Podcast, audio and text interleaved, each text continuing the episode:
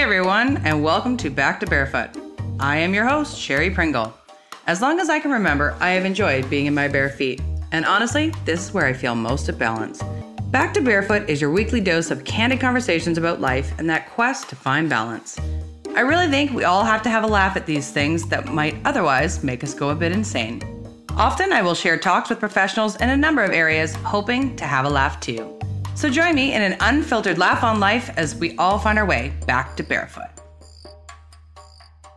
Hello, hello, hello, everyone. Oh my gosh, it has been a year since I've done a podcast. Like a year. I'm pretty sure my intro says, join me every two weeks or bi weekly for a year. I'm so sorry. This is something I love so much.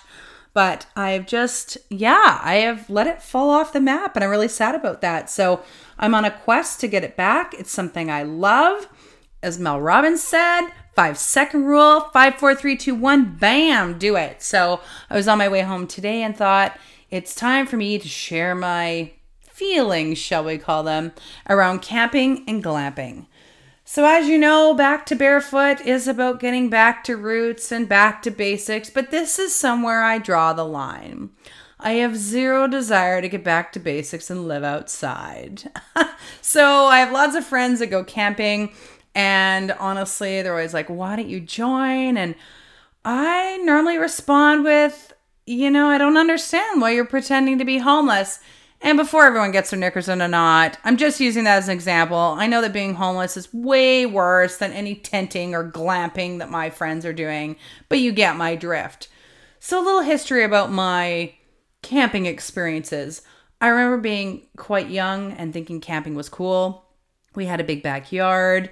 I think my dad went and bought me this tent. It was blue. I remember it like it was yesterday. We set it up. It was a pain in the ass. I'm an only child. I know. It's probably clearing up a lot of things for you folks. Oh, now it makes sense why she is the way she is. Yes, so I'm an only child, so then I have to find a friend or beg one of my parents to sleep in this tent with me. I'm not sure we made it through the night. I mean, maybe once because I recall it being really hot in the morning, but I think normally we would sleep in it for a little bit and then go in the back door and sleep in a bed, watch TV, have some popcorn yeah, you know, I never really embraced it. And then later in my teens, I guess, or early like 20s, we would go to my friend's cabin or cottage or whatever you call it. And we'd all set up tents. And let's be real, it was a drunk fest. We normally went on May 2 4. For you BCers, it's May long. We say May 2 4 in Ontario. And I'm pretty sure it was like cold. I think there were people floating their beer in the river. I recall a friend of mine puking down himself. Another buddy decided to play football with a tree. It wasn't actually even a person, and he ripped his face apart. Like, don't get me wrong. Lots of fun stories from these times. I also remember making my dad's, or not making my dad, making my friend's dad tequila sunrises in the morning. Like, yes, lots of fun memories about the times there. Do not remember liking the tenting. And at 45, I'm no longer interested. My last experience with camping was with two friends of mine. Uh, if you know the northern BC area, we went to Red Sands. I don't recall there being great bathroom facilities, if any.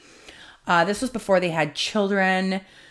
Incidentally, they're divorced now. I suspect it's because they've camped together too much. But anyhow, yeah, I mean, the best part of that was my friend made some mean egg McMuffins like on the, the fire in the morning. I remember that being good. But you know what? You're in your camping and it's hot in the tent and it's bumpy and you're on your period, it's not really a great time going to pee outside or wherever it was. Anyhow, that's my last adult experience with camping. I'm really not interested. I don't understand. I enjoy the comforts of home. So I have these friends and they have a trailer. My one friend, for instance, she's like, Oh my God, it's glamping. You got to go. I'm like, What the fuck is glamping? So, anyhow, apparently that's people that have a trailer. So she starts telling me about this experience, and I honestly think it's worse than being in a tent. Here's my problem with glamping. So you have this trailer, it's beautiful. If you live in Prince Rupert, you can't leave everything in this trailer because it's to get wet and moldy. So you have to clean that out every freaking time you go camping.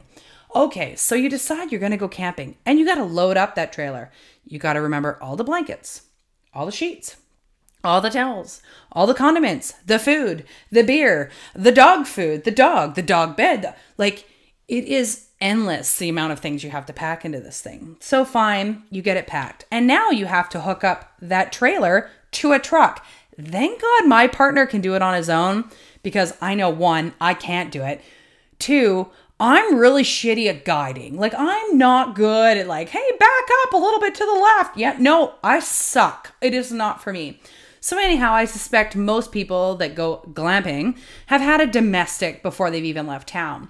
So they get everything loaded up. They get all their sheets and their blankets and their beer and their dogs and their kids and and they're on the highway and they're headed out on the highway and they're going to spend $500 in gas to get to Terrace, which is only an hour and a half away. But this is what it's going to cost them. So they get to Terrace, let's say. Again, only an hour and a half away. And now they got to back that trailer up into a campsite spot. I'm pretty sure that just must be another domestic in my mind. But anyhow, again, I have a partner that can do that himself, so I would never have to worry. But I suspect that a lot of people struggle in this area. So you get everyone out of the trailer or the truck or whatever. The dog needs a shit and the kids are cranky because they're hungry and why have we made food and blah, blah, blah. So you got it backed up. Kids are out. You're not done yet. You got to pull out the canopy. You got to set up the barbecue. You got to set up the chairs. You got to start a fire. Like, sweet mother, this seems like a lot of work. I think tenting is better. Anyhow, I just, I don't understand. And then you do this for like two, three days and you pack it all up to bring it home only to do it again. I don't understand. And what's worse for me is if you go to these places, so you drive this hour and a half, two hours, however far you drive, if the weather isn't good, you're now subject to being inside this trailer, which is about the size of your bathroom in your house. Would you and your children and your dog be in your bathroom for like 24 hours hanging out? Probably not. Like, I just don't understand. I really enjoy the comforts of home. Uh, do I love a good fire? Yes. Do I love a hot dog on the fire? Yes. Do I love a s'more? Of course, I love a s'more. But the whole sleepover thing, I don't understand. We have a lovely bed. We have a beautiful television. We have heat. We have hydro. We work hard for the comforts of home. I don't understand this whole camping thing. Anyhow, I've been thinking a long time that I need to share my opinions on camping and tenting and glamping. I don't get it, folks. I just don't get it. So I challenge you. I challenge you to change my mind. Reach out, text, stop me on the street, send me an Instagram I challenge you to change my mind about camping or glamping. Explain to me how it's wonderful. I also am curious to hear if there are any couples that have a story involving camping, glamping, whatever, that does not involve an argument. I'm really curious to hear this one. So that's my piece. If you're heading out on the highway to go glamping or camping on the next few weekends that are left in this lovely summer that we have. I wish you good weather. I wish you safe travels and the best of luck. But seriously, please, please, I'm begging you, do not invite me and do not be offended if you invite me and I say no. Because one last thing is out there with camping, and it's bugs. I don't do black flies. I don't do mosquitoes. I am not interested. So, while you're out with your family, enjoying your glamping, enjoying your camping, I will be in the comforts of home, laying on the couch, probably watching 90 Day Fiance, wondering why on earth you would want to be camping. That said, I wish you all the best. So glad to be back on the podcast. Can't wait to have a bunch of great guests on. I've got a whole bunch of people in mind. If you have anyone you think I should get on here, let's talk about that. Um, that's what I got, people. Happy camping for the last few weekends. Wishing you the best. So glad that I'm not there with you. Have a good one.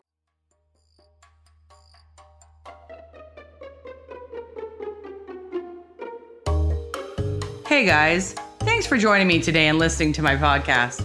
If you haven't already, be sure to share with a friend. And if you want to hear more and have some more laughs, please subscribe, rate, and review this show on your favorite podcast player. Thanks again for listening.